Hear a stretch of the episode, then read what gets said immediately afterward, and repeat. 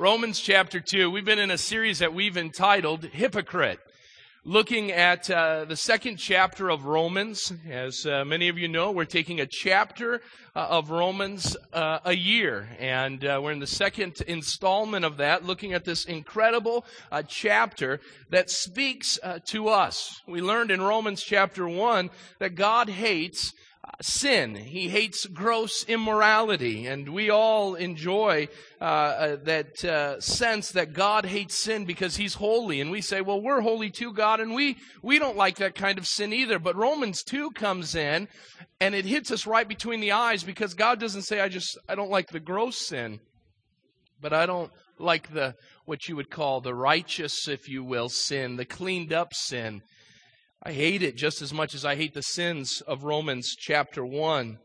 And so we get uh, to Romans chapter 2, and we get to our passage that we'll be dealing with today, uh, Romans chapter 2, verses 17 through 24. So let's uh, stand as we read uh, and look at God's word this morning, and then we'll get into our uh, message. This is what uh, Paul tells the people in Rome and to us today.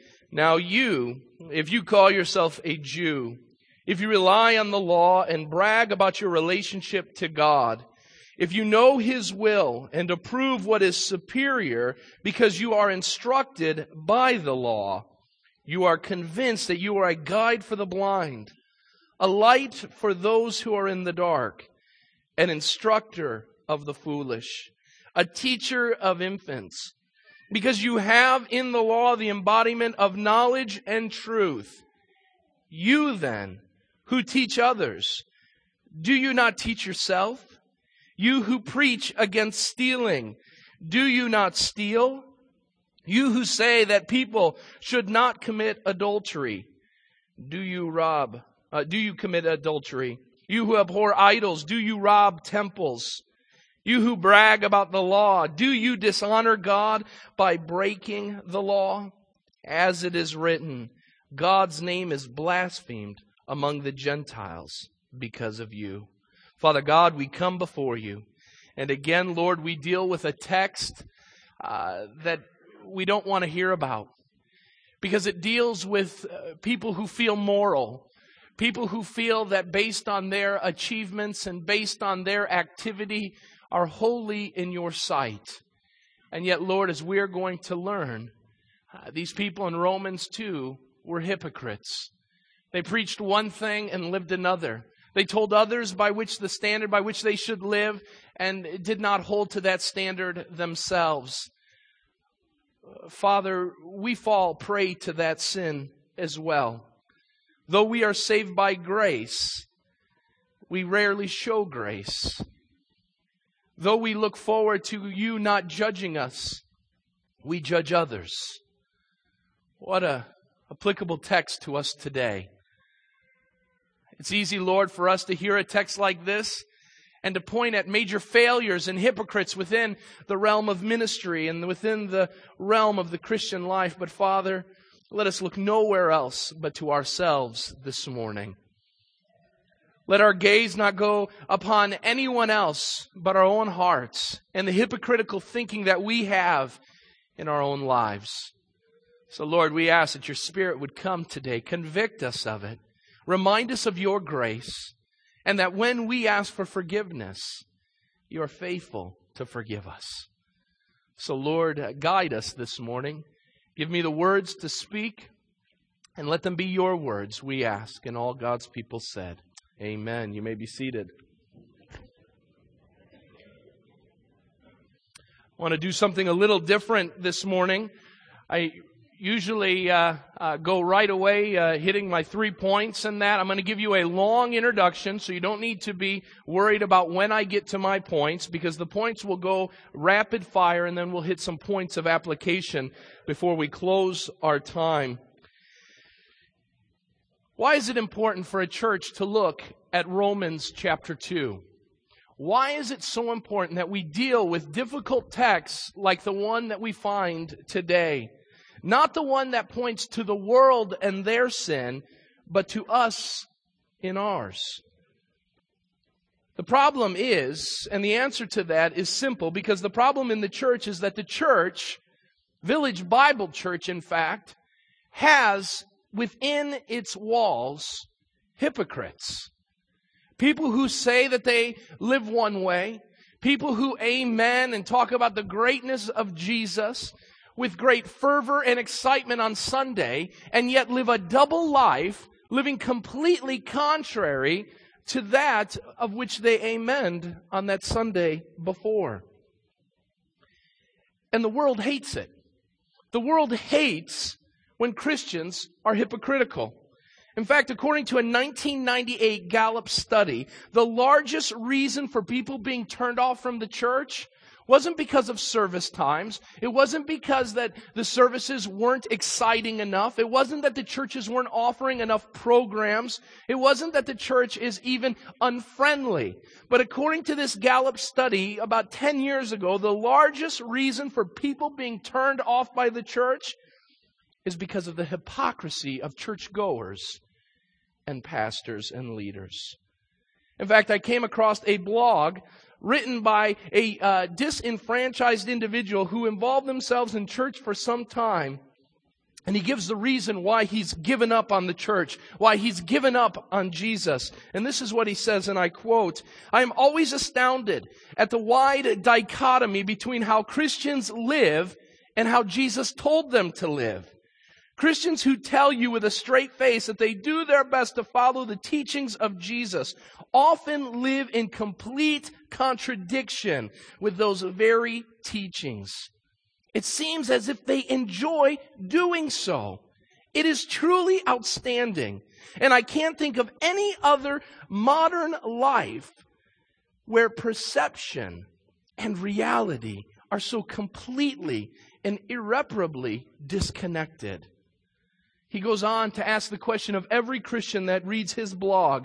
And he says, I want you to ask five questions, five commands that Jesus gave, and how we as Christians live contrary to them.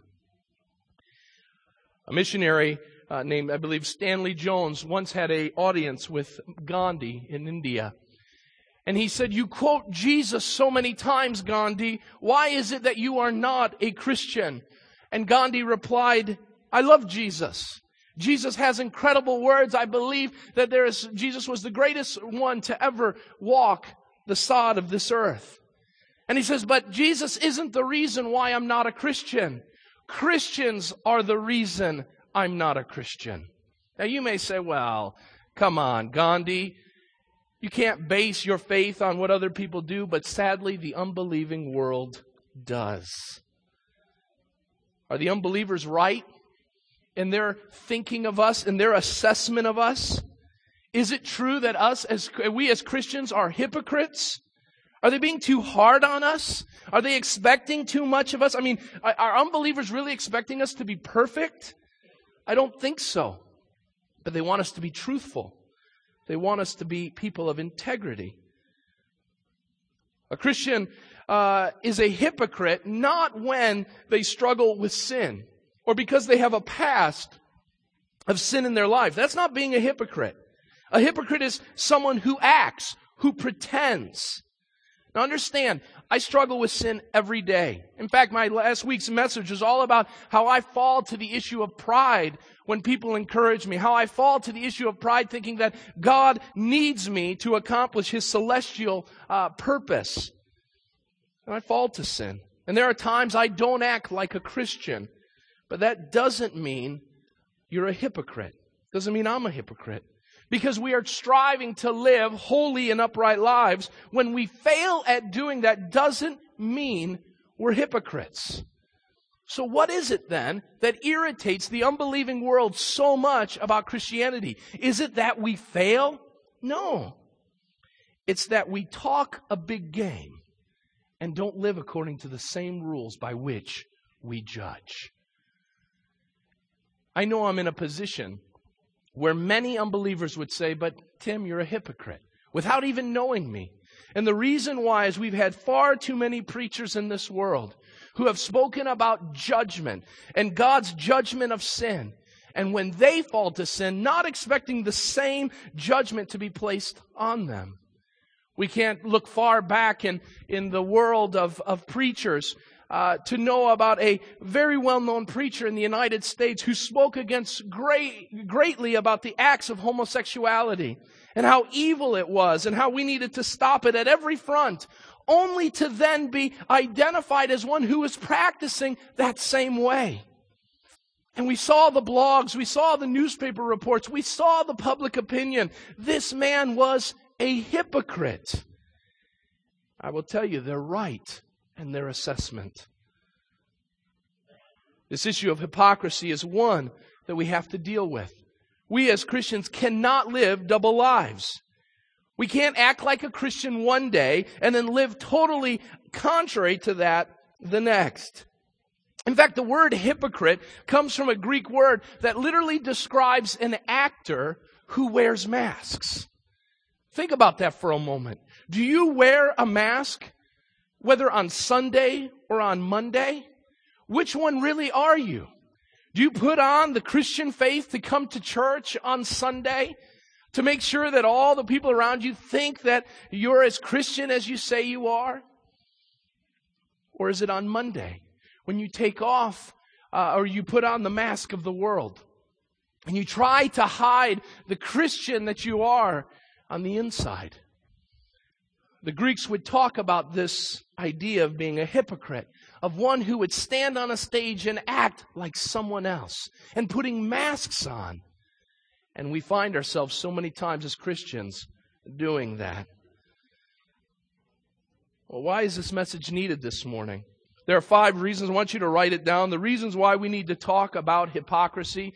The first one is, write this down, the reputation of the church is at stake. If Village Bible Church wants to have a vibrant testimony in the community around us, then we must not have hypocrisy as the defining uh, point of this church. When the people of the Fox Valley area hear the word Village Bible Church, and they think a group of hypocrites, it would be better that we close the door than try to uh, go on with one more service because we have failed in our testimony. The second thing is the character of God is at stake.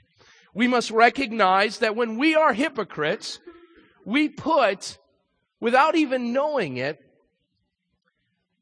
we put an accusation to God Himself that He too is a hypocrite. Because when we say we, we, we want to live like Jesus, and we wear bracelets on our wrists that say, What would Jesus do? And we have fish on the back of our cars, and then when the going gets tough or, or the popularity test is, is at hand and we live a different way, and we think, well, I, I won't, I won't be so Christian in this circumstance. Don't ever think that you have disconnected yourself from all those Christian things that you have when it's convenient. God's character is at stake. The third thing that we see, and the reason why we need to do, is that the souls of men are at stake. We are to live upright and holy lives. Why? To show that we're changed, to show the story of grace in our lives. But if we live a double life, nobody will want to be a Christian. And we begin to put obstacles in the way of unbelievers. Souls are at stake. We got to get this thing right. We need to understand, as I said already, there are now hypocrites within the church. Not just in the pew, but in the pulpits. Not just uh, ones that attend church, but those who lead the church. We have to deal with it. And that's why it's important that we know how to deal with this sin. That's the final thing. It's so important that we understand how to deal with hypocrisy because the world is watching how we deal with it. So, what does Paul do in this text? He takes us in chapter 2 and he focuses his time on three camps. In Romans chapter 2, he deals first of all with the run of the mill moralist. Uh, no particular nationality, no particular religion, just the one who thinks better of themselves because they don't fall to the gross sins of Romans chapter 1. But then he moves into the ignorant, towards the ignorant Gentile moralist. The one who doesn't have the law of God and yet thinks that because he lives a good life that he will escape the judgment. And then in the text that we looked at today, verses 17 through 24, he deals with the Jewish religious Jew who's a moralist. Now understand this three different types of people who think three similar ways of themselves. They may come from a different country. They may come uh, with less knowledge than the other or more knowledge than some. But what we see is a similar outcome judgment. Romans 2 is about judgment. But Romans 2 is not about judgment of gross sin. It's about the judgment of people who think they're better than everybody else and yet live in sin just like the rest. And so Paul says there's judgment that is coming. So Paul speaks to this last group. We looked at the beginning part of it last week and we saw the pride and the presumption of these religious Jews. And he looked at this last group and he begins to massage their ego. This group was had to have been happy where Paul was at because they're a lot like us in, in our evangelical world who sit there and love it when, when Paul or the preacher, if you will, preaches condemnation and damnation on sinners. And we say, yes, amen. I listen to a, a preacher on the radio. It sometimes absolutely drives me nuts because it's like what his desire is, is, is to work his congregation up into a frenzy on how evil the world is and how bad they are. And then he st- talks as if uh, we're so far apart from that. And he says how great we are as Christians. I would hope that I could say that at times, but the sad thing is when you look at any study that is done, excuse me, there is very little difference between the believer and the non-believer when it comes to practicing the faith. Divorce levels are similar. Issues of fornication and adultery are similar. And yet we're there beating on the pulpits, talking about how great God is and how wonderful we live in this world. We don't fall to things like that. We've got the right understanding of belief, and yet we live just like them. So look at what Paul says. He says now in verse 17, now you, if you call yourself a Jew, they perked up. Yes, we're God's chosen people. God loves us. He's in a covenant relationship with us. He says, if you rely on the law, yes, Lord, we do rely the, on the law. We love the law of Moses. We follow it. When there's feasts, we have feasts. When there's a time for temple, we head to the synagogues and we're a part of all that. That's us too. If you brag about your relationship with God, oh yes, we've got a close walk with our God in heaven. I wonder if they had a Jewish song like we did, and he walks with me and he talks with me and he tells me I am his own. I wonder if we had that back in the day. Yeah, we've got this great relationship with God.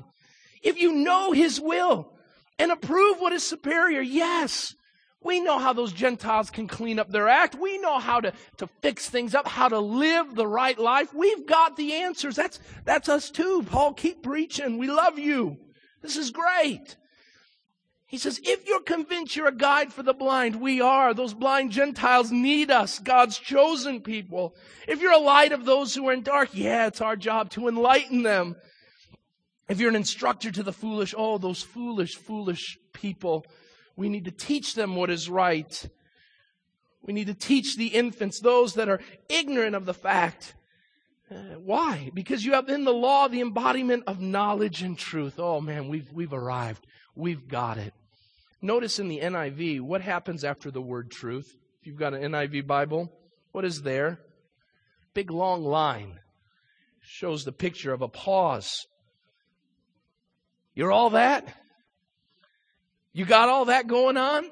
I could just see Paul preaching this text as he's writing this letter and the people in the pews, uh, if you will, sitting there saying, that's us, that's us. Oh, this is great. He's going to share all these great words and he's, here comes the compliment. Here comes the uh, massaging of our egos. But then the long line. You then, here it comes. Are you ready? Everybody listening? This is good who teach others. Do you not teach yourself? You who preach against stealing, do you steal? You who say that you should not commit adultery, do you commit adultery? You who abhor idols, you rob temples. You brag, but you dishonor God. Whoa. What happened there? Paul does an about face. He massages them and then he nails them right between the eyes. They think they've got it all right, and yet they've got it all wrong. The problem with us and the Romans 2 individual is not our issue of orthodoxy. The word orthodoxy literally means to have the right beliefs. It's meaning that we believe the right things. Village, I hope, never has an issue with orthodoxy. I would hope that as uh, leaders come and leaders go, the one thing that will remain strong is the beliefs of Village Bible Church. But the thing that we've always got to be aware of, the thing we've always got to be on guard for, isn't that we don't have to worry about the right doctrine. But that one seems to be a little easier, especially for a church that bases its beliefs on the Word of God. But where we have to be right is not in our orthodoxy, but in our orthopraxy. The practice of the right things. We can't just believe what is right and not do what we are supposed to do with those right thoughts. The problem with Romans chapter 2 is they believed the right things. They had the embodiment of truth. They knew what was superior. They were able to understand God's will. Why? Because they had the law, the right beliefs. The problem was is based on those right beliefs, they did not live the right way. There are some here who pat themselves on the back because they attend a strong Bible teaching church that has the right beliefs. When we have preachers, they bring it. We don't water things down. We bring it. The good, the bad, and the ugly. We deal with every part of it. We preach the Bible one verse at a time. These are all good things. The problem is, is if you don't live in light of that, then you can go to the most watered down liberal church and it would be the same thing. It doesn't matter because that word of God that's supposed to be living and active isn't living and active in your own life. Jesus hated this type of belief. Jesus hated this type of uh, uh, religion. In fact, turn in your Bibles for a moment to uh, Matthew chapter 23. If you're in the book of Romans, go to your left. A couple books to the Gospel of Matthew, Matthew chapter 23.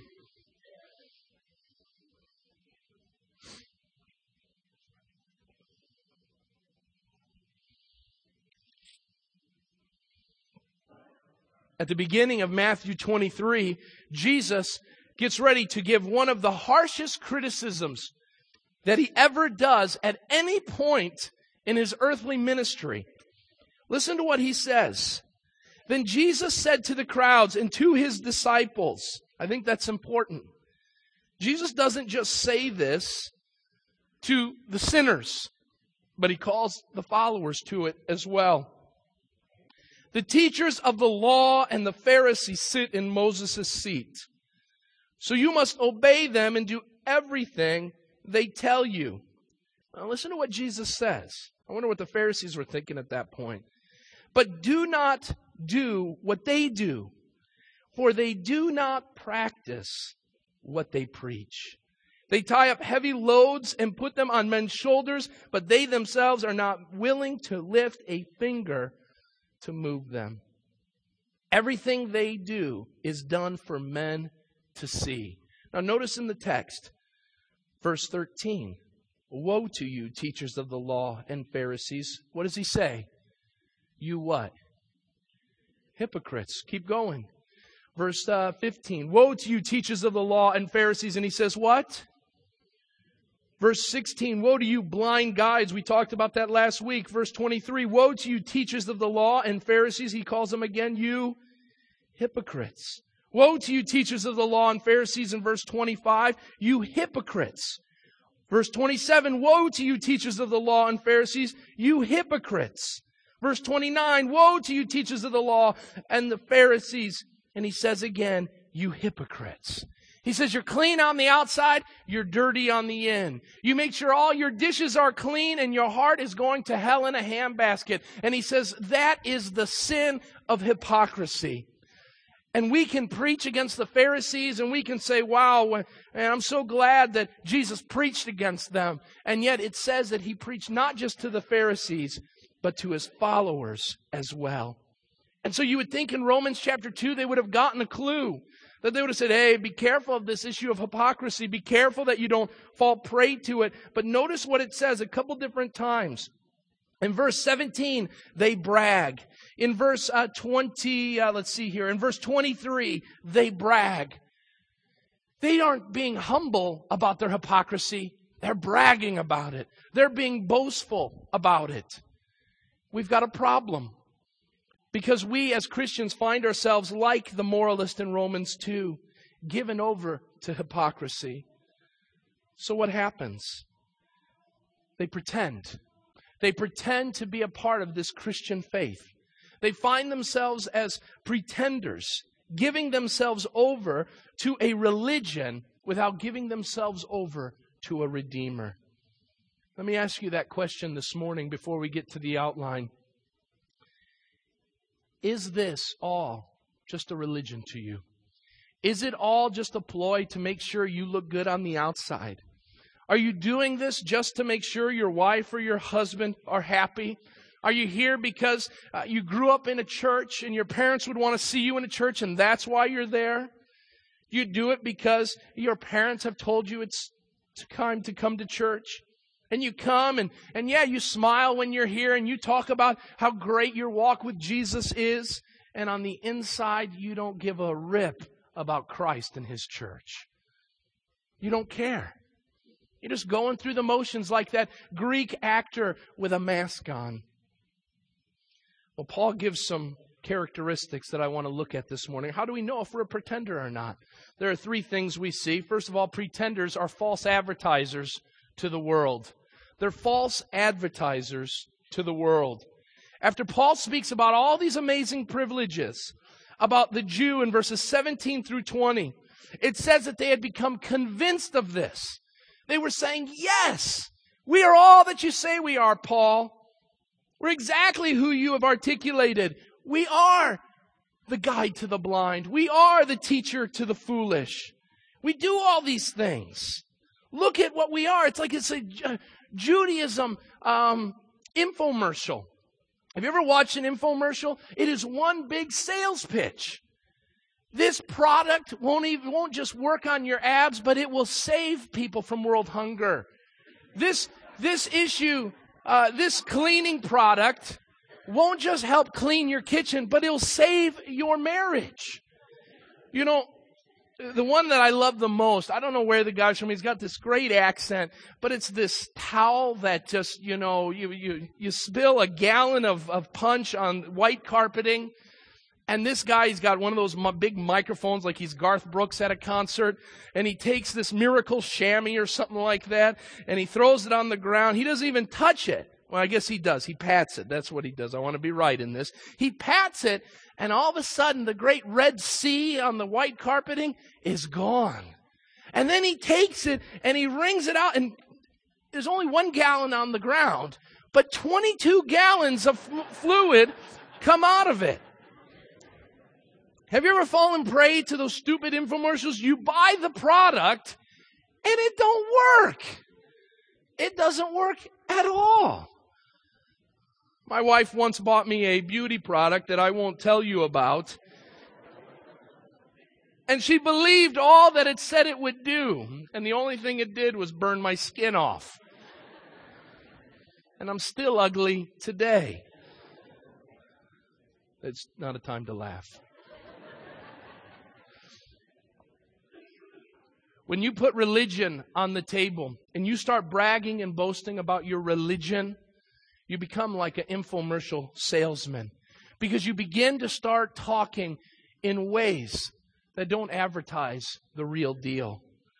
You start advertising, you say, look at what our religion does. It guides, it brings light, it instructs, it corrects. All of that was true. The law did all those things that Paul talks about there. And Paul is right in saying that. The principle is true, but the practice was false. You may have all the right beliefs. You may have do be doing uh, um, worship and, and church all the right ways. You may be a part of the greatest church around. But if you don't live in light of what that church is preaching, if you don't live in light of how that church is responding to God's word, then again, your religion is worthless. Notice the change that takes place in verse 21 and 22. He says, You're lying. You say you're all these things in verses 19 and 20. You're all these great things, but when it comes down to it, when the rubber meets the road, you don't listen to your own teaching lessons. You tell people not to fall to sin, especially a big one like adultery, and you fall to it. You tell people not to live idolatrous lives, and yet you do. You talk about your relationship with God, and yet you dishonor it. Their practices were all wrong. Now let's hit each of these three that he brings up very quickly.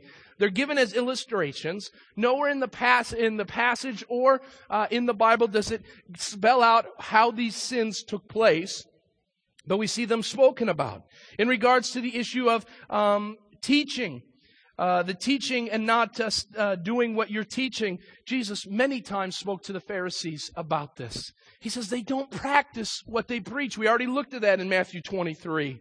When it comes to adultery, in fact, there are in, in adultery there are 30 references in the New Testament alone that speak about not committing adultery. That's a lot of sermons to preach about, to not fall to sexual sin. And yet, we see that so many times people fell to that, especially within the Jewish nation. In fact, if you look in uh, Jesus' Sermon on the Mount, he says, okay, you think you're so holy? You think you're so great? Yes, it's written. It has been written. Do not commit adultery. And they say, hey, I haven't done that, Jesus. I like this Sermon on the Mount. Preach against those that do. But he says, if you look lustfully upon a woman, you've, you've lusted, you've created, you've, you've had adultery with her in your mind. Well, wait a minute. That doesn't sound right. Remember John chapter 8. The woman is caught in adultery. And there's a group of men who want to stone her.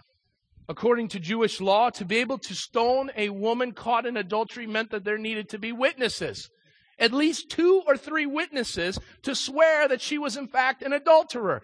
I don't know about you, but it is hard to be a witness of someone committing adultery. That doesn't just happen out in, in plain view of the public. And Jesus comes along and he sees this woman on the ground ready to be stoned. The picture is given that all these men have stones in their hands.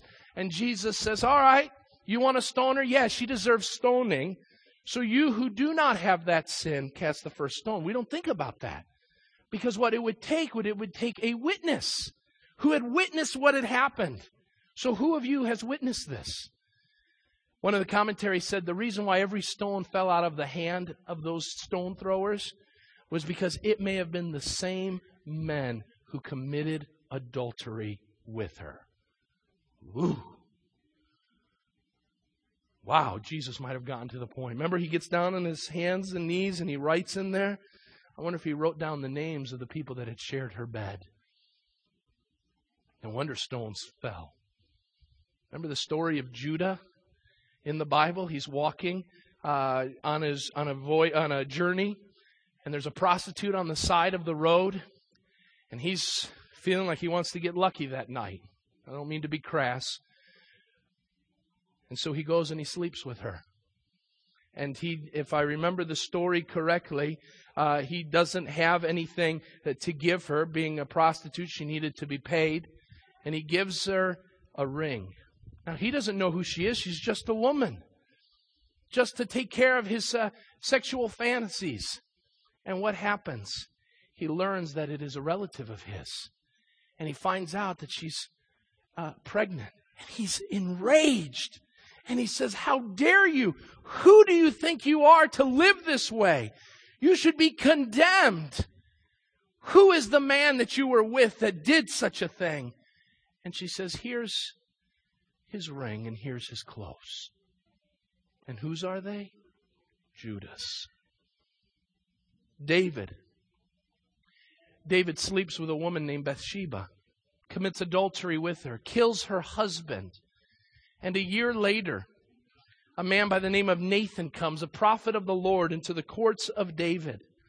And he speaks of a man, a farmer, who has very little, just one one little lamb in his flock. And then there's this great farmer who has all the little sheeps and all the lambs that you could ever have. And what does that big farmer do? He goes and he steals the one from the flock. And the Bible says David was enraged. He says, Bring me that man. and I will give him his just due. How can a farmer like that who has everything take only the only lamb that that little farmer has? And Nathan looks at him, and I wonder what Nathan was thinking as he heard his king pontificate about how angry he was about a sin of stealing a lamb. That's small potatoes. And he looks at David and he says, You're the man. You had all these wives. You have all these concubines. You have everything a king would ever want. And you go to a little man named Uriah who has one wife a wife that he loved, a wife that he cared for, a wife that he did everything. And you had all that you could have ever asked for, and you take one. And the Bible says David was enraged. You don't think that people after God's own heart can be false advertisers and hypocrites? David was. What are you advertising to the world this morning? What are you sharing with other people? Oh, we're like those bottles of soap that come in smaller containers and yet you say you pay the same price. You know what I'm talking about? And on the on the label it says new and improved, condensed version. And you look, oh, well, it's new and improved. So I, I only get half the amount of soap now, but it says that it works twice as well. We as Christians find ourselves in that way all the time. What we do is nothing changes on the inside, but we put a new label on. New and changed, new and transformed and yet we're dirty on the end. We're hypocrites. The second thing we see this morning is pretenders make flawed assessments. They make flawed assessments about themselves. Look at what the text says in verse 23. It says, You who brag about the law, do you dishonor God by breaking the law? They must have said, How are we doing that? Now, now you said that we've committed adultery. You say that we've um, uh, not practiced what we preach. You say that we steal. They had done all these things. In fact, Josephus, the uh, historian, uh, Paul's contemporary, speaks about how the Jewish people, this guy isn't a believer, Josephus. And he's seen a lot of things in his world, if you will. He's the editorial writer for the Jerusalem Times. And he has talks about in his antiquities this idea that Jewish people literally would go and rob temples. Not their own temple, but the pagan temples. And what they would do is they would see these um, uh, wonderful artifacts and, and treasured precious metals that were built up as shrines for their gods. And what they said is, hey, they don't deserve that. They shouldn't have that. And so what they would do is they would go and they would steal those things and give them to their temple. That seems a little backhanded. I thought about that and I said, it kind of reminds me of people who hate abortion and under the, gu- the guise of Christianity go and blow up abortion clinics. That seems wrong. To stop the death of, of a child, you, you kill others? Right? That's hypocrisy. And yet we have people that call themselves Christians and in fact are not because they do the exact thing that their law, the Word of God, tells them not to do. They make flawed assessments about themselves.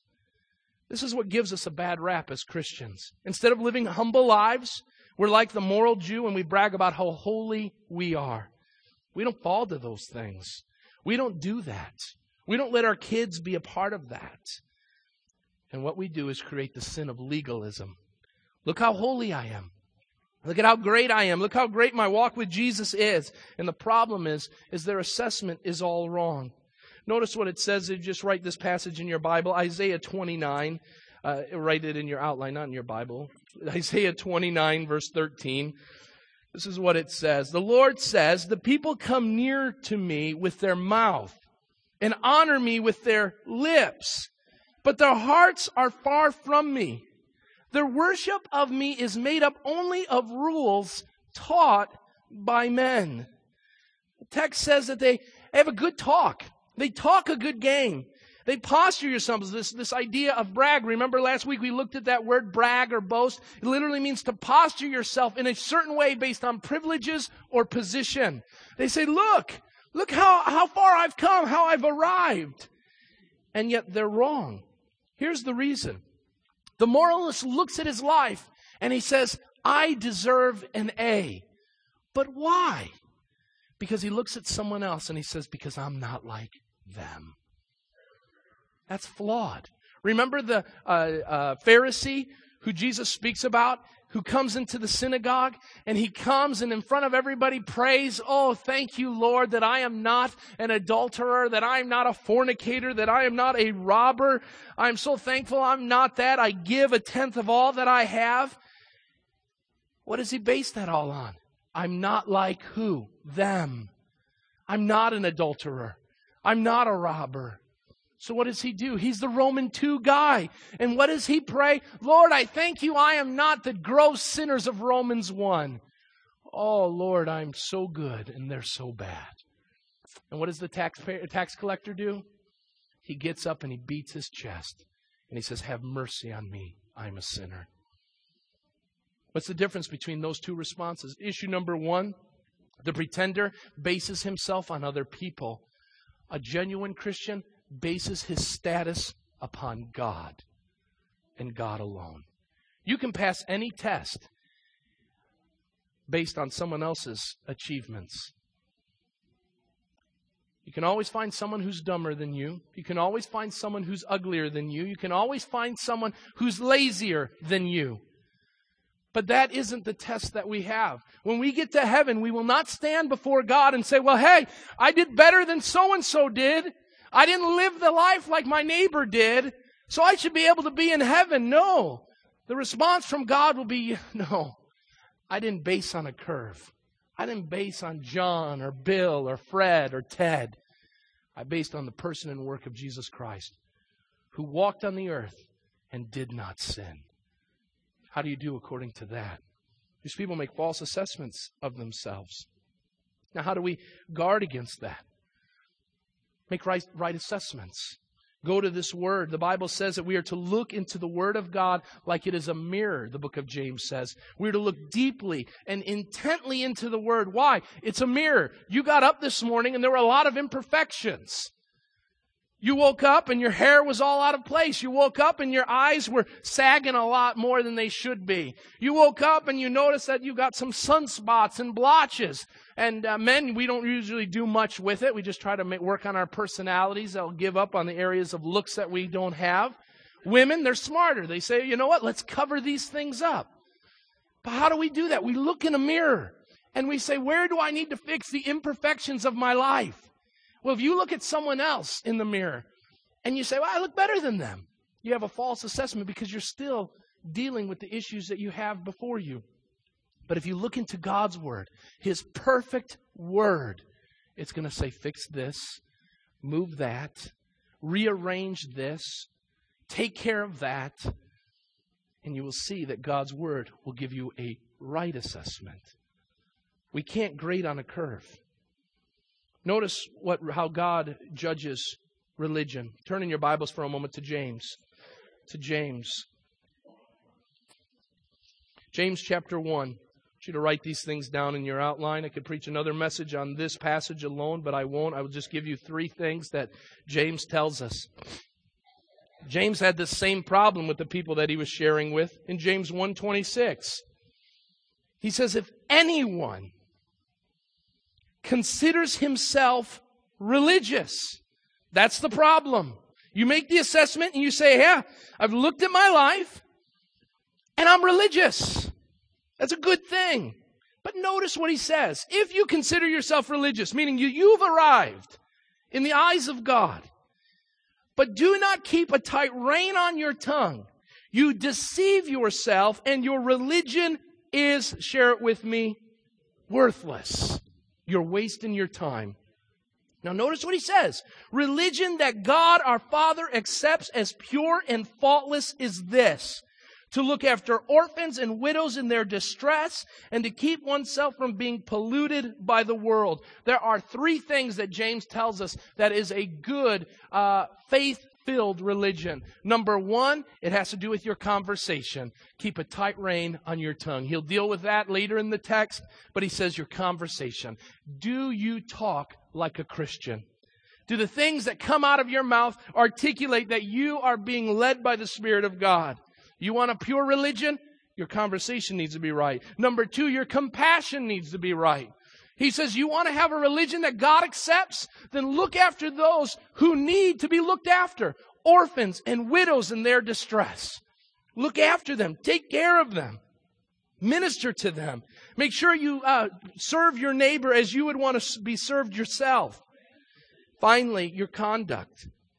He says, my, the religion that's pure and faultless, your compassion, look after widows and orphans in their distress, and to keep oneself from being polluted by the world. Pure religion.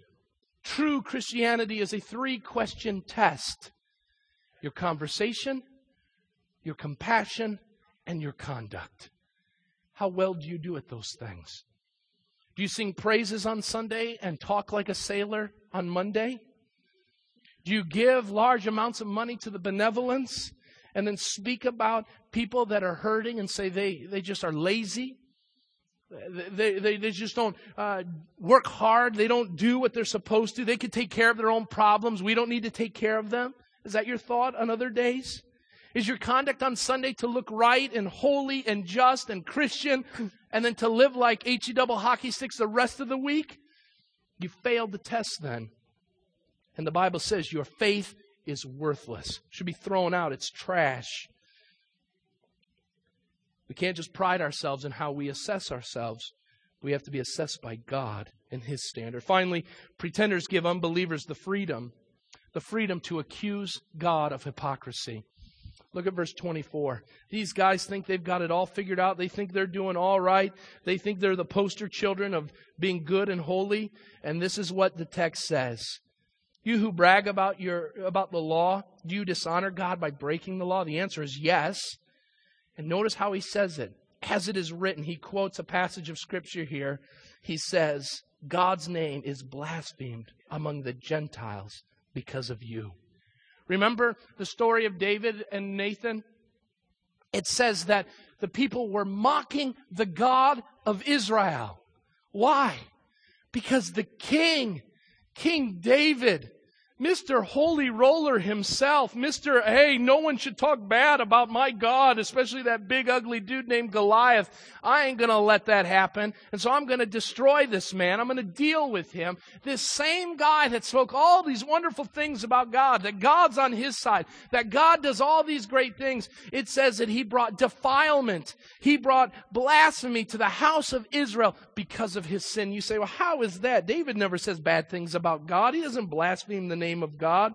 Notice, when we pretend to be believers, and when we judge people for the similar things that they do, we allow unbelievers to respond. And the response is to make an assessment themselves. You make a false assessment about who you are, people will make a false assessment about who you proclaim. And what happens? They start looking at God and saying, What kind of God do they serve? Let me tell you something. When I fall to sin, and I talk one way from the pulpit and live another way in my week, three things will happen. Number one, I will bring defilement and blasphemy, if you will. It's the wrong term. Blasphemy is for God. I, I bring a reproach, a better term, to my family. Because my family is known to be a Christian family. We're a family of preachers. We're proclaimers of God's good news and His Word. We proclaim these things. But if I was to, to turn and live a life of hypocrisy and do the very things that I preach against, I would destroy my family's name, at least for a time. The story is told of a man named Samuel Mudd. You may not know who Samuel Mudd is, but you've heard that uh, the phrase, his name is Mud. Samuel Mudd was the physician who lived in Virginia at the end of the Civil War, who a man in April, I believe it was April 15th, comes with a broken leg. That man's name is, and the rest of the story, John Wilkes Booth. John Wilkes Booth had a broken leg. Samuel Mudd doesn't know anything about John Wilkes Booth killing President Lincoln because there's no CNN. And so what does Samuel Mudd do? He finds out that this man has a broken leg. As a physician, he, he fixes uh, John Wilkes Booth's leg. And what happens? John Wilkes takes off. And that's the only connection that Samuel Mudd had to John Wilkes Booth. But Samuel Mudd would be put on trial. And for three years, Samuel Mudd's name would become Mud. until he would be acquitted that he knew nothing of the whole conspiracy to kill Abraham Lincoln. The problem is to this day, the Mudd family continues to try to clean up their name. Why? Because his name is Mud. Now you're all that much smarter because you came to church. A lot of us have made our name Mud because we fall to sin and hypocrisy. I live a hypocritical life, my church will be judged. Doesn't Tim go and doesn't he preach and doesn't he elder at Village Bible Church? Did you hear what he said? Do you, do you see what he watches? Do you see how he treats his family? How can he condone such activity? Uh, what kind of church does he go to? Didn't he say they're a Bible believing church? Didn't they say they do things by the book? How can he act like that? I bring reproach to the church. People make assessments about this place that are untrue, I might add. But worst of all, God is accused. You call yourself a follower of God, you put a fish on the back of your bumper, you do all these things that say you're a believer, and you go out and you live contrary to that. You know what will happen? People will say, I don't want anything to do with that God. What kind of people are they? If that's your God, I don't want nothing to do with them. Because he's a hypocrite himself. Because you say you're acting like your God, you're living like him, and yet you're not. I will tell you, one of the saddest commentaries I've had as a caterer is hearing my employees, unbelievers, come back knowing that they're catering for Christians. And they come back and say, Those were the rudest people we've ever been a part of. They were the rudest, they were mean, they were hurtful, they bossed us around, they, they yelled at us, and they don't even know at times they are. The worst thing is when you go to churches and you cater, and I know them to be good, strong churches, and they have, they're filled with some of the biggest jerks around. You ask my people at, at work who they hate catering for? Christians. That's that's not they're not on a they, they're not on a, a witch hunt. They're just telling you like they see it. We've got a hypocrisy problem in the evangelical world. We've got to fix it. God is accused because he is the one who we point to. Very quick story. Couple uh, about a, uh, eight months ago, my crew was driving. Of course, we've got a name on everything that we drive, you know, so you can't really do much without people uh, being being able to know who you are. And one day, uh, something had come off one of our trailers, and at a stop sign, one of my crews thought it would be good to just jump out real quick and pick up what had come out of the trailer. And uh, at the stop sign, the guy gets out and he picks it up, and the person behind them honks their horn, telling my guys to get moving. That's the logical thing that would happen. Maybe they're a little impatient. That's okay.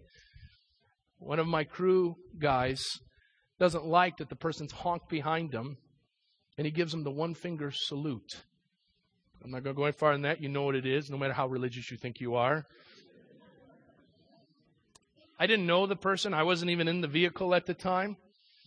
But a local pastor's wife was working the corner at a corner vegetable stand.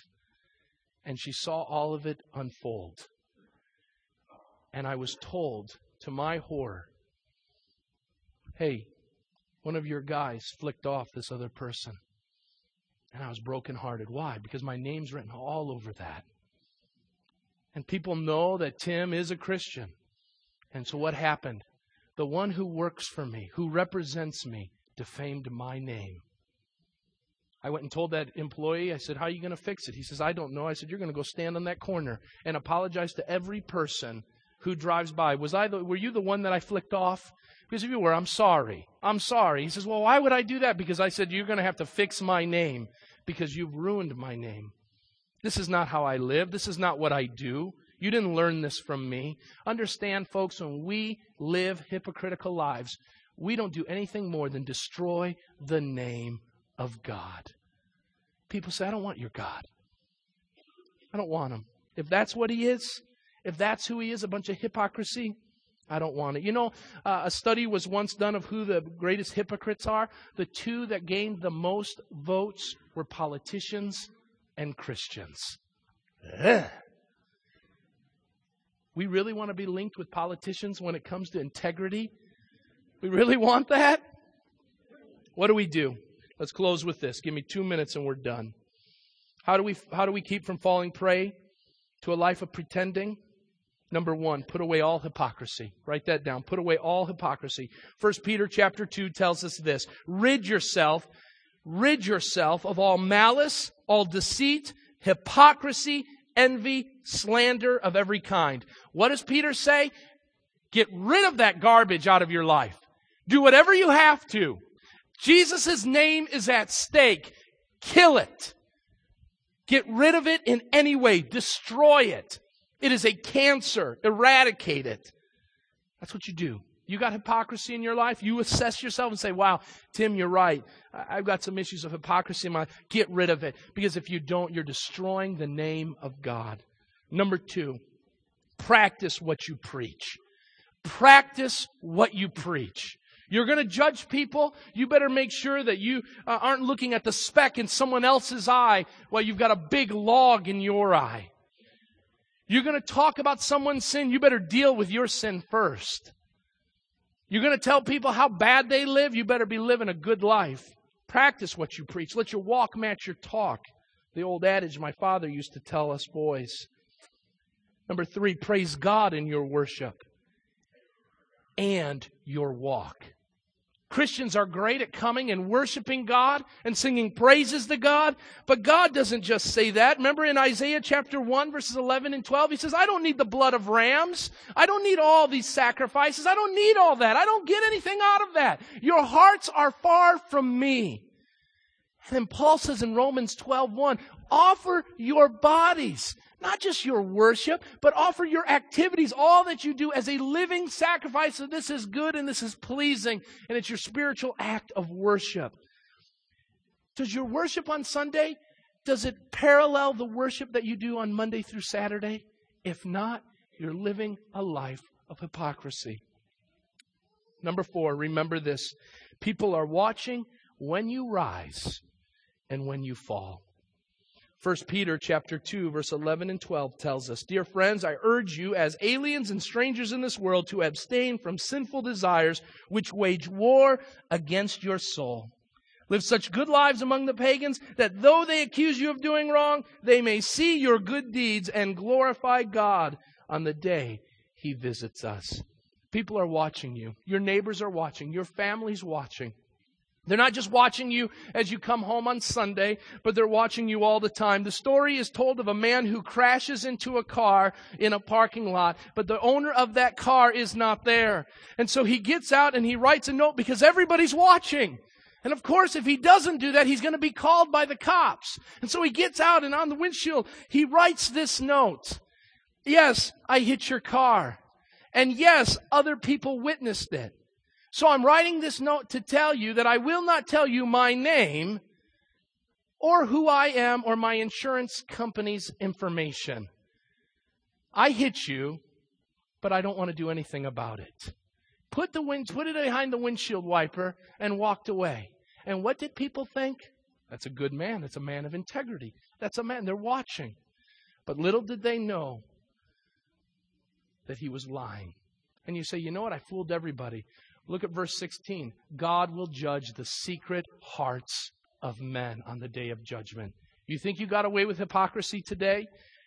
God will judge you in the day to come. Joshua has a little issue in his life, my little Joshua. We have four sons in our family Noah, Joshua, Luke, and Jimmy. Jimmy lives in the basement, in the closet. We don't know Jimmy all that well, but Jimmy is the uh, Dr. Hyde of Joshua. Or, uh, yeah, Dr. Hyde of, uh, of Joshua. Now, I ask Joshua all the time, Joshua, are you Jimmy? He says, No, Daddy, I'm not Jimmy. I said, uh, Joshua, are you sure you're not Jimmy? No, I'm not Jimmy. Joshua will go downstairs and play with his toys in the basement, and he'll leave every light on. I mean, our electric meter is going, you could slice meat on that thing, it moves so fast. And so what happens? I know Josh was downstairs, and I said, Josh, you left all the lights on. No, Daddy, I didn't. It was Jimmy. It's Jimmy. Joshua was a lot, lot like Christians. We don't want to be called something that we're not. But boy, when it's convenient, we blame We point our fingers and we say it was someone else. And yet the problem is, it's not someone else. It's the same person with a split personality. And that split personality is the issue of hypocrisy. Let's stop being pretenders. Let's give it to God. Let's go to prayer. Father God, what a passage. What a passage. What a text. Oh, we sin, Father. We sin so many times. And yet you are so faithful. We lie and you tell the truth. We pretend and you're for real. Lord, rid us of this. Rid us of this now. While we are quiet in prayer, give us the opportunity now by your Spirit to make a vow. I will not live like that anymore. I'm not going to live one way and talk another. Oh Lord, rid this ailment from Village Bible Church once and for all. That just like you, we will speak rightly, we will do justly, and we will walk humbly before our God. And so when we look at the world, we will look at the world with grace and mercy and love. And even when we judge, even when we discipline, we will do it like a loving father who loves his children disciplines them. Oh Lord, help us to not live this way. Your name is at stake, and we want nothing more than to bring glory and honor to you. We give it to you, and we say thank you in Jesus' name. Amen.